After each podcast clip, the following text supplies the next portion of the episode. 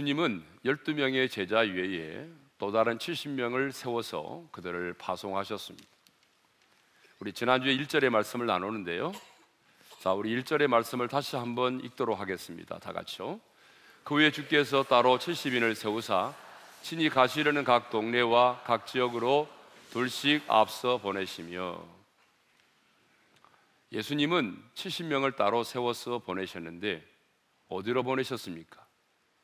예수님께서 친히 가시려는 각 동네와 각 지역으로 보내셨습니다. 여기서 중요한 것은 예수님께서 친히 가시려는 곳이라는 겁니다.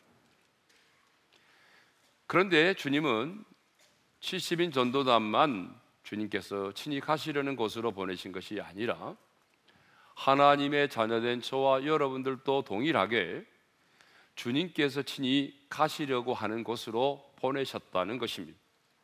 그러므로 지금 여러분이 보냄을 받은 그 직장, 그 일터, 캠퍼스 그리고 치열한 비즈니스의 현장은 부활하신 주님께서 친히 가시려고 한 곳입니다. 주님께서 친히 가시려고 했다면 그곳에 누가 있다는 얘기입니까? 반드시 구원받아야 할 영혼들이 있다는 것입니다. 주님께서 친히 가시려고 했다고 한다면 그것은 주님의 특별한 관심과 예정이 있는 곳이죠. 주님께서 친히 가시려 했다면 반드시 주님께서 그곳에서 행하실 일이 있기 때문에 주님이 저와 여러분을 보내신 것입니다. 그러면 왜 부활하신 주님께서 당신이 친히 가시려고 하는 그곳에 저와 여러분들을 그리스도의 대사로 보내셨을까요? 그것은 부활하신 우리 주님을 나타내 보이도록 하기 위해서입니다. 나는 영으로서 눈에 보이지 않지만 네가 그곳에서 보이지 않는 나를 너의 모습을 통해서 나타내 보이라 그 말입니다. 보이지 않는 하나님을 너의 삶의 모습을 통해서 이 땅의 사람들에게 보여주라는 것입니다. 나를 대신해서 그곳에서 하나님의 나라를 선포하라는 거죠. 그곳에서 그들을 향한 주님의 사랑과 관심이 어떤 것인지를 알려주라는 것입니다. 아니, 나의 눈물을 그들 가운데 보여주라는 얘기입니다. 그래서 주님은 그리스도를 대신하여 저와 여러분들을 주님이 가시려고 하는 그곳에 보내신 것입니다. 그런데 주님은요, 이 70인 전도단을 파송하실 때 어떻게 파송하셨다고 그랬어요? 둘씩 짝을 지어서 보내셨습니다. 예수님의 제자들 열두 제자를 파송하실 때도 둘씩 둘씩 짝을 지어서 보내셨습니다. 왜 예수님은 제자들을 70인 전도단을 파송하실 때에 그냥 보내지 않으시고 두 사람씩 짝을 지어서 보내셨을까요? 그것은 서로 협력함으로 도울 수 있도록 하기 위해서입니다. 동역이 필요하기 때문이라는 거죠. 왜요? 이제 제자들이 나아가서 70인 전도인들이 나아가서 저와 여러분들이 나아가서 해야 될 일이 무엇입니까? 바로 잠시 후에 살펴보겠지만 영혼을 추수하는 일입니다. 여러분, 영혼을 추수하는 거에 뭐예요? 영적인 전쟁이잖아요. 영적인 전쟁은 내가 아무리 뛰어나도 나 홀로 할 수가 없습니다. 영적인 전쟁에는 동역이 필요합니다. 하나님의 뜻은 주의 일을 이룸에 있어서 나 홀로 하는 것이 아니라 함께 동역하는 것입니다. 우리는 부활하신 주님이 친히 가시려는 그 현장에 주님을 대신하여 보내심을 받은 그리스도의 대사입니다. 그러므로 여러분 하나님의 대사로서 하나님의 자존심을 가지고 당당하게 나아가시기를 바랍니다. 그러면 예수님께서 70인 전도단을 파송하시면서 가장 먼저 하신 말씀이 뭘까요? 자, 오늘 본문 2절을 다시 한번 읽도록 하겠습니다. 다 같이요. 이르시되 추수할 것은 많되 일꾼이 적으니 그러므로 추수하는 주인에게 청하여 추수할 일꾼들을 보내 주소서 하라. 70인 전도단을 파송하시면서 그들에게 하신 주님의 첫 일성은 추수할 것이 많다라고 하는 것입니다. 여러분 추수할 것이 많다라고 하는 말은 뭘까요? 구원받아야 될 영혼이 많다는 얘기죠. 그렇습니다. 여러분 우리가 사는 이 세상에는요. 구원받아야 될 영혼들이 얼마나 많이 있는지 모릅니다. 그래서 예수님은 요한복음 4장 35절에서도 이렇게 말씀을 하셨습니다. 읽겠습니다. 시작. 나는 너에게 이르노니 너희 눈을 들어 밭을 보라 휘어져 추수하게 되었도다. 눈을 들어 밭을 보라 휘어져 추수하게 되었도다. 근데 여러분 언제 주님이 이 말씀을 하신지 아세요? 요한복음 4장을 보게 되면 저 사마리아 수가성의 그 우물가의 여인이 물을 길르러 나왔어요. 물을 길르러 왔던 수가성 여인이 그곳에서 누구를 만나게 됩니까? 메시아이신 주님을 만나게 됩니다. 주님을 만나게 되자 이 여인은 물동이를 버려두고 동네로 뛰어들어가서 와 보라. 내가 메시아인 예수를 만났다라고 전도를 하기 시작합니다. 그래서 전도를 받은 그 동네 많은 사람들이 예수님을 만나기 위해서 지금 예수님께로 향하여 나오고 있습니다. 그런데 그 사이에 예수님의 제자들은 양식을 구하기 위해서 떠났던 제자들이 지금 양식을 구해 가지고 예수님께로 오고 있었습니다. 양식을 구하여 온 제자들이 예수님께 이렇게 말하죠. 선생님, 시장하시죠. 어, 저희도 엄청 배가 고픕니다. 그래서 저희가 음식을 준비해 왔습니다. 자, 이제 드시죠. 금강산도 식후경입니다. 뭐 이런 말은 없습니다.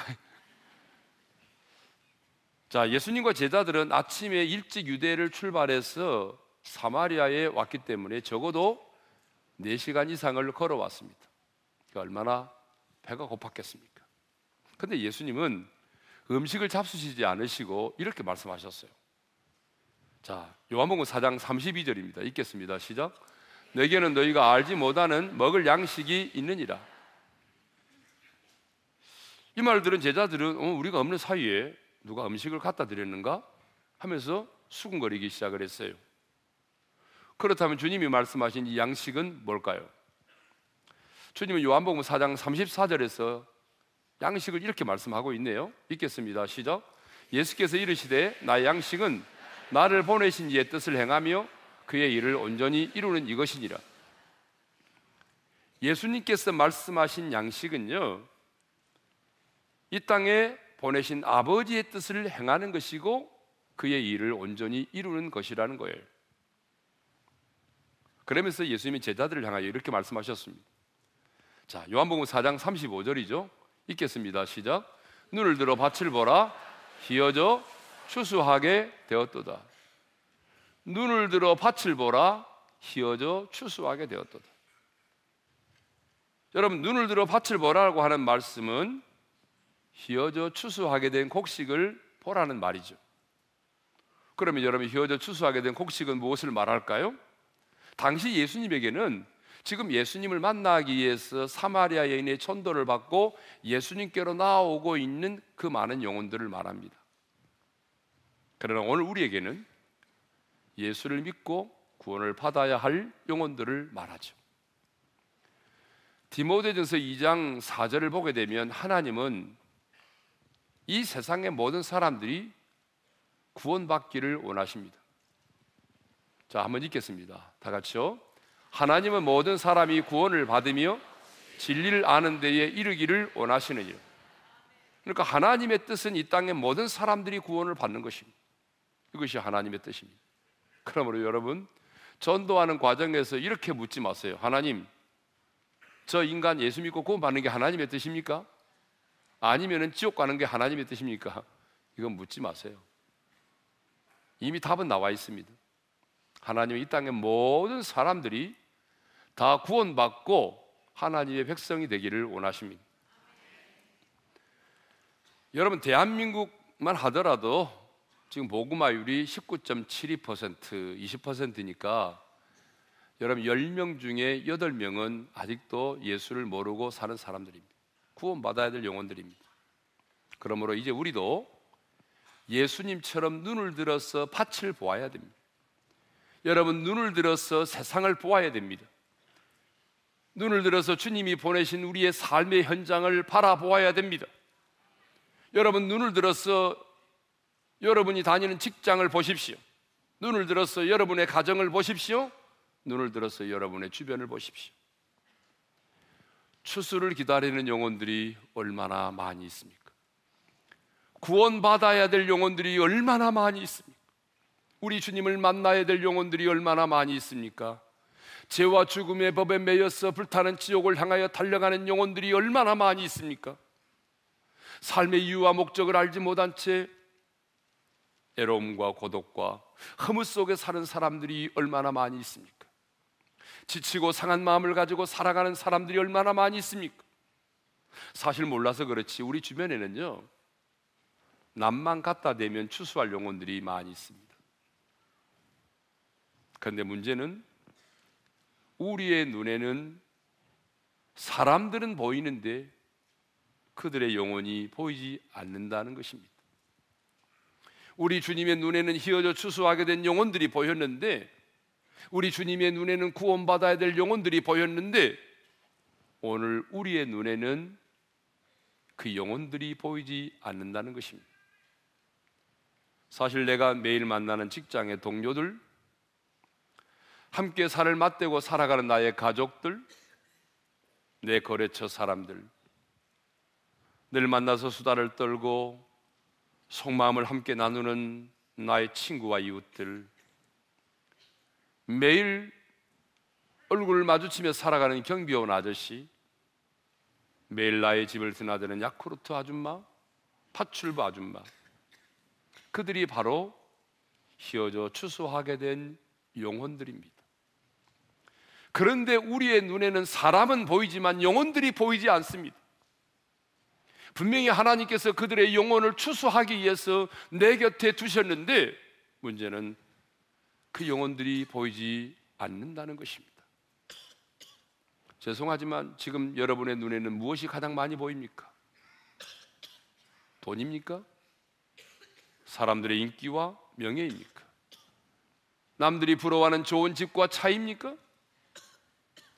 우리 주님의 눈에는 희어져 추수하게 된 영혼들이 보였단 말입니다. 그렇다면 그리스도의 대사로 보내심을 받은 우리의 눈에도 희어져 추수하게 된 영혼들이 보여야 되지 않겠습니까? 오늘 이 시간 주의 성령께서 여러분의 눈에 기름을 부으시고 안수하심으로 지금까지 보이지 않았던 희어져 추수하게 된 영혼들의 모습이 오늘 이후로 보여질 수 있기를 원합니다. 오늘 말씀을 보게 되면 예수님은 전도, 다시 말하면 영혼의 구원을 추수라고 말씀을 하고 계십니다. 그러면 여러분 왜 주님은 전도 영혼 구원을 추수라고 말씀을 하실까요? 두 가지 이유 때문에 그렇습니다. 첫째는 전도라고 하는 것은 하나님께서 심으신 것을 우리가 거두는 것이기 때문에 그렇습니다. 영적인 추수는 하나님께서 심으시고 이루어 놓으신 것을 우리가 거두는 것입니다. 심지 않고 거두는 것을 보았습니까? 누군가 파종을 하고 갖고 놓았기 때문에 거두는 것입니다. 여러분 농사를 지어보신 분은 아시겠지만은 농부는 추수를 위하여 씨앗을 심고 가꾸는 일을 합니다. 열매를 거둘 때까지 농부가 흘리는 땀방울을 여러분 아십니까? 추수하기까지의 농부의 수고를 아십니까? 저는 뭐 시골에 살면서 농사를 많이 짓지는 않았어요. 근데 부모님 따라가서 도와준 적은 있습니다. 그때 기억을 되살려서 한번 얘기해 볼게요. 자, 고추 농사. 고추 농사를 지으려면 어떻게 해야 됩니까? 먼저 씨앗을 심고, 그 다음에는 파종을 하기 위해서 토양을 좋은 토양을 만들고 빗물이 고이지 않도록 고랑을 만들죠. 그리고 비닐로 흙을 덮은 다음에 일정한 간격을 따라서 그 모종을 심습니다. 그리고 나서 자라면 넘어지지 않도록 지지대를 세워주죠. 가물면 물을 주기도 하고 단저병이 생기지 않도록 농약을 주기도 합니다.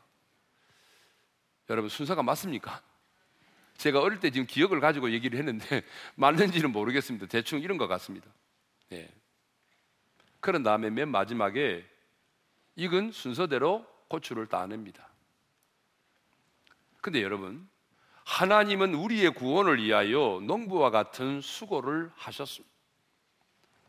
하나님께서 우리의 구원을 계획하셨고요. 독생자 예수 그리스도가 이 땅에 오셔서 우리의 모든 죄와 허물을 대신 짊어지고 십자가에서 피 흘려 죽으시고 사망 권세 깨뜨리고 부활하셨습니다. 그리고 성령을 보내주셔서 내가 죄인임을 깨닫게 해주셨고 예수가 나의 구주 되심을 깨닫게 해주셨습니다. 인간의 몸을 입고 이 땅에 오신 예수님은 십자가와 부활을 통해서 이 땅에 영생의 씨앗을 심으셨습니다. 우리 예수님께서 우리의 구원을 위해서 모든 것을 다 이루셨습니다. 그래서 예수님이 십자가 달려 죽으실 때에 다 이루었다라고 말씀을 하신 것입니다. 자, 이것을 보게 되면 엄밀하게 말하면 구원을 위해서 내가 해야 될 일은 사실 아무것도 없습니다. 성삼위 하나님께서 이 모든 것을 다 이루어 놓으셨습니다. 죄인된 우리는 그냥 하나님께서 이루어 놓으신 것을 인정하고 받아들이기만 하면 여러분 구원을 받습니다. 이것이 바로 복음이에요. 그러므로 전도는 결코 어려운 것이 아닙니다. 근데 사탄 마귀는요, 사람들의 마음 속에 전도는 어렵다라고 하는 생각을 심어줬어요. 그래서 우리 성도들이 제일 많이 하는 말이 무슨 말이냐면, 하, 목사님 전도가 너무 어려워요. 아주 전도가 어렵다는 말을 정말 많이 듣습니다. 여러분들도 다 그런 말 몇 번 하셨죠? 하, 전도가 어려워. 전도 어렵다고. 근데 여러분 잘 들어보세요. 전도는 어려운 것이 아닙니다. 내가 심고, 내가 가꾸고, 내가 거두는 것이라고 한다면 전도가 어렵겠죠. 그런데 전도라고 하는 것은 주님이 심어 놓으시고 주님이 갖고 놓으신 것을 그냥 나는 낫을 들고 가서 거두기만 하면 되는 것입니다. 주님이 그 사람의 영혼의 구원을 위해서 다 이루어 놓으셨어요. 우리는 그냥 말씀에 순종하여 나가서 거두기만 하면 되는 겁니다. 그래서 예수님은 눈을 들어 밭을 보라 휘어져 추수하게 되었도다 라고 말씀하신 다음에 제자들에게 이렇게 말씀하셨습니다. 여러분 이 말씀을 읽으면 이해가 될 거예요. 다 같이 시작. 내가 너희로 노력하지 아니한 것을 거두러 보내었노니 다시 한번 읽겠습니다. 시작. 내가 너희로 노력하지 아니한 것을 거두러 보내었노니 예수님 분명히 말씀하시죠. 내가 너희로 노력하지 아니한 것을 거두러 보냈다. 그렇습니다. 우리는 내가 노력하지 아니한 것을 거두기 위하여 보냄을 받은 자입니다. 무슨 얘기입니까? 우리는 결코 심지 않았다는 것입니다. 우리는 삼위 하나님이 심어 놓은 것을 거두기 위하여 보냄을 받은 자입니다. 우리 주님은 거두러 보내셨습니다. 심으라고 보낸 게 아닙니다. 거두러 보냈습니다. 추수를 위하여 우리를 보내셨습니다. 그러므로 우리는 거두는 자입니다. 주의 복음을 전하여 영혼을 추수하는 자입니다. 그러므로 여러분 순종하여 나가기만 하면 휘어져 추수하게 된 영혼들을 만날 수 있습니다. 이렇게 전도는 하나님께서 심으시고 하나님이 이루어 놓으신 것들을 우리가 복음을 전함으로 거두는 것입니다. 그래서 전도를 뭐라고 말하죠? 영적인 추수라고 말하는 거예요. 두 번째 이유. 추수는 때가 있기 때문이죠. 자, 농사를 지으신 분은 아시겠지만 뭐 씨앗을 심자마자 그 열매를 거두는 농부는 없습니다. 모든 추수에는 때가 있죠. 그래서 예수님이 제자들에게 요한복음 4장 35절 상반절에서 이렇게 말씀하셨습니다. 넉 달이 지나야 추수할 때가 이르겠다 하지 아니하느냐. 그때 예수님께서 말씀하신 이 추수는 자연의 추수를 말하는 거죠. 이 말은 무슨 말입니까? 추수에는 때가 있다라고 하는 얘기죠. 때를 놓치면 아무리 수고하여 지은 농사라고 할지라도 그 열매를 거둘 수가 없습니다. 여러분, 그 열매, 추수는 때가 있어요. 농사를 지어보신 분은 아실 거예요. 그때 일손이 딸려가지고 여러분 그것을 거두지 못하면 끝나는 거예요. 아무리 심고 아무리 수고를 많이 했을지라도 그때 그 수확을 해야 될 그때에 수확을 하지 못하면 추수를 하지 못하면 끝나는 거예요. 무화과라든지 여러분 사과라든지 배라든지 어떤 것도 마찬가지입니다. 그 기간에 추수를 못하면 그동안의 모든 수고가 끝나는 거예요. 그런데 우리의 구원도 마찬가지라는 얘기예요. 우리의 구원도 뭐 여러분 그렇습니다. 구원의 문이 항상 열려 있는 것이 아닙니다. 고린도후서 6장 2절에 보면 이런 말씀이 있습니다. 읽겠습니다. 시작. 보라 지금은 은혜 받을 만한 때요. 보라 지금은 구원의 날이로다. 지금이 은혜 받을 만한 때고 지금이 구원의 날이다라고 하는 거예요. 그런데 여러분 이것을 뒤로 미루다가 낭패를 본 사람들이 많이 있어요. 저는 그런 분들 많이 만나봤거든요. 뭐 예를 들면 이런 거죠. 아버님에게 전도를 하니까 아버님이 하시는 말씀이 야 내가 학교 교장으로 있는데 내 위신도 있으니까 내가 retire 하게 되면 내가 그때 교회 나갈게. 그 전에는 전도하지 마. 아빠가 retire 하게 되면 시간도 많고 그때 내가 나갈게. 그렇게 말씀하셔서 기다리고 있었는데 그만 아버님이 교통사고로 돌아가신 거예요. 그러니까 그 아들의 입장에서는 그게 너무 마음에 맺힌 거예요. 여러분, 전도라고 하는 것, 영혼의 추수는 때가 있는 것입니다. 그러니까 다른 것은 뒤로 미뤄도 영혼을 추수하는 것은 미루면 안 된다 그 말이에요. 네? 지금이 바로 영혼을 구원해야 할 때입니다. 여러분 설명절 연휴 기간인데요. 우리가 참 많은 분들을 만나겠죠. 여러분 그분들을 만날 때에 꼭 이번에는 영혼을 추수하는 기회가 되기를 바랍니다. 자, 추수는 때가 있기 때문에 예수님은요, 70인 전도인을 파송하시면서 추수하는 주인에게 이렇게 기도하라고 말씀하셨어요.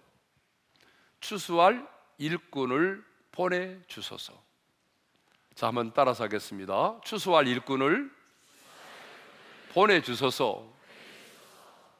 주님은 파송받은 자들에게 추수할 일꾼을 보내 주소서 하라. 그렇게 기도하라고 말씀하셨습니다.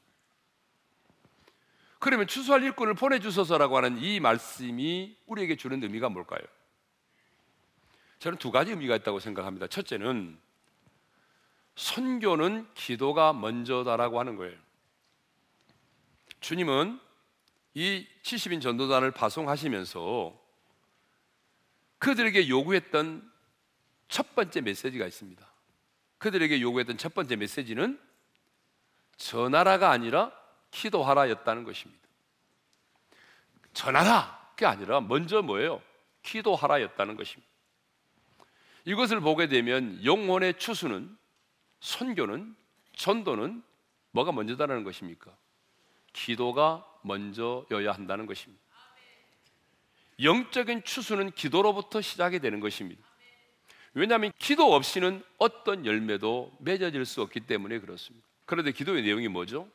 추수할 것은 많으나 일꾼이 적으니 구원받아야 될 영혼들은 많으나 복음을 전하는 일꾼이 적으니 추수할 수 있는 일꾼을 보내주소서라고 기도하라는 거예요.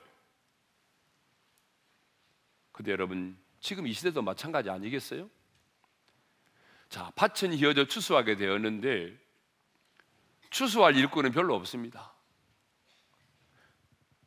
신앙생활 하시는 분들은 많은데 영혼을 살리는 일, 복음을 전하여 그 영혼을 구원하는 일은 그 일을 하는 사람은 별로 없다는 얘기죠. 풍요 속에 빈곤이라는 말이 있듯이 교회 안에 예수를 믿는 신자들은 많은데 영혼을 추수하는 자는 오늘 복음을 전하여 그 영혼을 주께로 인도하는 자는 많지 않다는 거예요. 그런데 하나님은 여러분을 구경꾼이 아닌 관망자가 아닌 추수하는 일꾼으로 부르셨습니다. 군중과 관중이 아닌 추수할 일꾼으로 우리를 부르셨습니다. 그러므로 우리도 추수할 일꾼을 보내주소서라고 기도해야 됩니다. 선교는 전도는 기도가 먼저입니다. 또한 추수할 일꾼을 보내달라고 하고 기도하라는 말씀은 우리에게 두 번째 어떤 교훈을 줍니까? 하나님은 사람을 통해서 일하신다라고 하는 거예요. 여러분, 우리 하나님은 전능하신 분이잖아요. 그러면 전능하신 하나님이 이 땅의 영혼들을 구원하려고 한다면 여러분, 한순간입니다. 한순간에 이 땅의 영혼들을 구원할 수 있어요. 제가 늘 얘기했지만 하나님께서 뭐 선교사를 보내시고 또 선교사들 얻어맞게 만들고 핍박받고 이렇게 하지 않고 하나님이 이 땅의 영혼들을 한순간에 구원할 수 있습니다. 이렇게 하면 어떨까요? 갑자기 해와 달이 빛을 잃어버린 거예요. 집안에 있는 전기가 탁 끊어진 거예요. 그러면 이 우주가 어두워지고 지구도 깜깜해지고 여러분 사람들이 얼마나 놀겠습니까? 칠흑같이 어두운 밤이 온 거예요. 근데 갑자기 주님이 집에는 모니터가 다 켜지면서 주님이 딱 나타나서 나다. 그리고 여러분 지옥에 그 불타는 지옥에서 고통당하는 사람들이 몇 장면을 딱 보여주는 거예요. 나를 믿지 않으면 죄 때문에 이곳에 떨어진다. 나를 믿는 자는 죄를 용서받았기 때문에 천국에 간다. 그러면서 천국의 그 장면, 아름다운 장면을 딱 몇 카트를 보여주고 나는 간다. 네 알아서 해라. 여러분 그래도 예수를 안 믿을 사람이 있겠습니까? 그래도 예수를 안 믿을 만큼 간이 부은 사람이 있겠어요? 없어요. 근데 하나님은 그렇게 하지 않아요. 물론 복음이 증거되지 못하는 저 무슬림권에서는 지금도 이런 초자연적인 환상과 계시를 통해서 예수를 믿는 사람들이 있다고 그래요. 그러나 복음이 증거될 수 있는 그 현장 속에는 아닙니다. 그래서 여러분 로마서 10장 14절에 이렇게 말씀하셨어요. 읽겠습니다. 시작. 그런즉 그들이 믿지 아니하는 일을 어찌 부르리요? 듣지도 못한 일을 어찌 믿으리요? 전파하는 자가 없이 어찌 들으리요? 예. 전파하는 자가 없이 어찌 듣겠냐 그 말입니다. 그래서 하나님은요. 노아의 시대에도 노아로 하여금 120년 동안 방주를 짓게 하고 그리고 그 지은 방주를 통해서 그 가족들을 구원하여 내셨습니다. 430년 동안 애굽에서 종살이하던 이스라엘 백성들을 구원하여 내실 때도 전능하신 하나님이 직접 하지 않으시고 모세를 보내셔서 그 이스라엘 백성들을 구원하여 내셨습니다. 하나님은 전능하시지만 오늘 영혼을 추수하는 일, 영혼을 구원하는 일은 사람을 통해서 하십니다. 그러니까 하나님은 그리스도의 대사로 보냄을 받은 저와 여러분들을 통해서 복음이 선포되기를 원하시고 그리고 그 복음을 듣고 많은 영혼들이 주께로 돌아오기를 원하십니다. 그러면 언제 예수님이 이 70인 전도단을 파송하셨습니까? 누가복음 9장을 보게 되면 예수님이 예루살렘으로 예루살렘을 향하여 나아가는 길에 이 70인 전도단을 파송하셨습니다. 자, 누가복음 9장 51절의 말씀을 읽겠습니다. 다 같이요. 예수께서 승천하실 기약이 참에 승천이라는 말이 나오죠. 승천은 뭘 전제할까요? 예수님의 십자가의 죽으심과 부활을 천재하고 있는 것입니다. 그러니까 지금 예수님은 예루살렘을 향하여 올라가시는데 무엇하러 올라가십니까? 예수님은 십자가의 고난을 받고 죽음을 당하기 위해서 올라가고 계신 것입니다. 십자가에 달려 죽으시기 위하여 가시는 거예요. 수치와 조롱과 멸시와 천대를 받으시기 위해서 예루살렘으로 올라가고 계십니다. 여러분 예수님이 예루살렘을 향하여 오르신다는 것은 예수님의 공생의 마지막에 시점에 이르렀다는 것을 의미합니다. 그리고 예루살렘에는 지금 예수님을 죽일 음모가 꾸며지고 있습니다. 그럼에도 불구하고 예수님은 하나님의 나라를 선포하는 일을 멈추지 않았습니다. 70인을 세우시고 친히 자신이 가시려는 곳에 그들을 보내셨습니다. 예수님은 자신을 죽이려는 음모가 진행되고 있는 상황 속에서도 아니 십자가의 고난과 죽음이 밀려오는 임박한 그런 순간에도 변함없이 본래의 사명을 감당하셨습니다. 이것을 보게 되면 예수님의 관심은 아버지께서 하라고 하신 그 일을 이루는 것이었고 희어져 추수하게 되는 영혼들을 구원하는 일이었습니다. 그런데 오늘 우리들 주변을 보게 되면 평소에는 뭐 할렐루야 신앙심이 참 좋은 것 같은데 갑자기 암이라고 하는 선고를 받고 또 다른 질병으로 인해서 의사로부터 당신은 이제 몇 개월밖에 살 수 없습니다. 길어야 3년입니다. 아니면 뭐 3개월입니다. 이런 시한부 인생에 대한 통보를 딱 받고 나면 아니 사업에 실패를 하게 되면 누군가로부터 억울한 일을 당하고 비난과 조롱을 당하게 되면 그동안 내가 믿고 따랐던 주님에 대하여 흔들리는 사람들이 있습니다. 신앙이 흔들립니다. 주님을 믿고 따른 내 인생의 결과가 이것이란 말인가? 내가 그동안 주님을 믿고 따랐고 헌신하고 충성했는데 그 결과가 이것인가? 이것 때문에 주님에 대한 신앙이 흔들리는 사람들이 있습니다. 주님을 원망하면서 비탄해지는 사람들이 있습니다. 인생의 위기 앞에서 삶의 의미를 상실하고 모든 것을 체념한 채 죽음의 시간만을 기다리는 사람들이 있습니다. 그런데 어떤 사람들은 어떤 사람들은 암 선고를 받고 의사로부터 시한부 인생이라는 통보를 받고도 계속되는 사업의 어려움을 만나도 사람들로부터 비난과 조롱을 받아도 삶의 자세를 흩뜨려뜨리지 않고 묵묵히 자기의 일을 계속하는 사람들이 있습니다. 예수님이 그 얼굴을 예루살렘으로 향한 후에도 삶의 방향과 자세를 흩뜨려뜨리지 않았던 것처럼 최후의 순간까지 자신의 삶의 자세를 흩뜨려뜨리지 않고 십자가를 붙들고 피 묻은 복음을 전하는 사람들이 있습니다. 인생의 밤을 만나고 인생의 풍랑을 만나도 아니 억울한 일을 당하고 핍박을 당해도 변함없이 하나님께서 자신에게 주어진 사명에 최선을 다하는 사람들이 있습니다. 주님께서 그 영혼을 부르시는 마지막 임종의 순간에도 죽음 앞에 겁을 내지 않고 아무 두려움이 없이 자신의 죽음을 바라보는 자들에게 평안의 복음을 전하는 자들이 있습니다.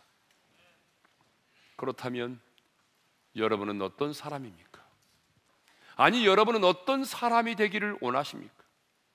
우리 예수님처럼 인생의 위기와 어려움을 만나도 인생의 풍랑을 만나도 인생의 밤을 만나도 변함없이 주님께서 내게 맡기신 사명을 충성스럽게 감당하는 하나님의 사람이 될 수 있기를 바랍니다. 인생의 황혼에도 인생의 황혼에도 삶의 자세를 흐트러뜨리지 않고 이전 못지않은 열심으로 하루하루를 힘있게 살아가는 우리 성도님들 되시기를 바랍니다. 주님께서 내 영혼을 부르시는 그 마지막 임종의 순간에도 어떤 두려움이 없이 어떤 염려도 없이 평안의 복음을 전하며 가장 아름다운 미소를 띄우면서 이 땅을 떠날 수 있는 그런 하나님의 사람들이 될 수 있기를 소망합니다. 올 주신 말씀을 마음에 새기면서 익은 곡식 거둘 자가 없는 이 때에 누가 가서 거둘까? 이번 설명절 연휴 기간 주님, 내가 영혼의 추수꾼으로서 휘어져 추수하게 된 영혼들을 주께로 인도하는 거두는 자가 되기를 원합니다. 그런 심정을 담아서 우리 찬송 1절과 2절을 부르도록 하겠습니다. 혹시 거둘 자가 없는 이때 박수 치면서 누가 가서 거둘까? 내가 어찌 게으르게 앉아 있을까? 어서 가자. 밭으로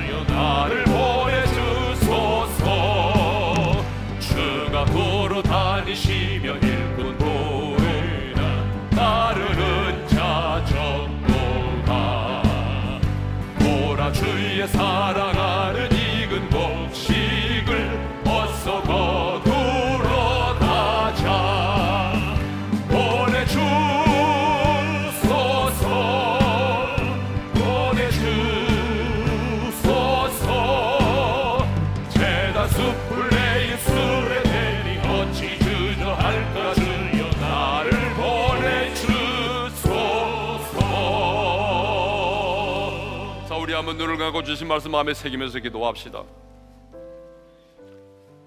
여러분, 주님이 왜 우리를 그리스도의 대사로 이 세상에 보내셨습니까? 영혼을 추수하기 위해서. 주님은 말씀합니다. 눈을 들어 밭을 보라. 휘어져 추수하게 되었도다. 주님의 눈에는 휘어져 추수하게 된 영혼들이 보였는데, 여러분 오늘 우리의 눈에는 영혼들이 보입니까? 사람은 보이지만 영혼들이 보이지 않잖아요. 이게 문제예요. 하나님, 내 눈을 열어서 내 곁에 있는 사람들을 볼 때에 사람의 예모만을 보지 말게 해주시고 그들의 영혼을 볼 수 있는 눈을 열어 주시기를 원합니다.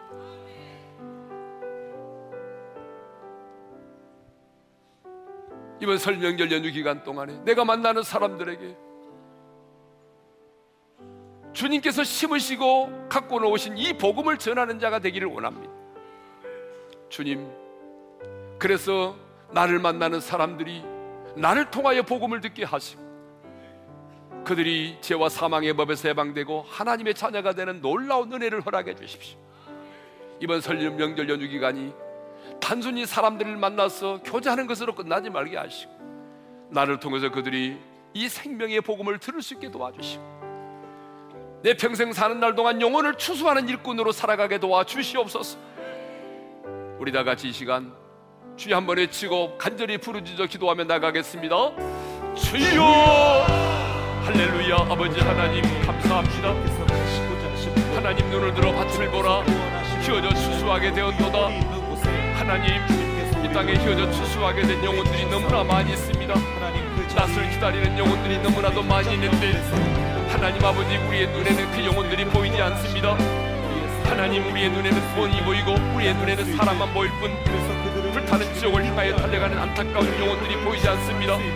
하나님이 우리의 눈을 열어서 우리도 휘어져 추수하게 된 곡식들을 바라보게 도와주시고 주님의 마음을 품고 그들에게 나아가게 도와주셔서 하나님 중도가 어렵다고 하는 사탄의 생각을 떨쳐버리게 하여 주시고 참된 십자가의 복음표는 복음을 전하여 하나님의 나라가 그들 가운데 임하는 놀라운 역사 일어나게 도와주시기를 원합니다.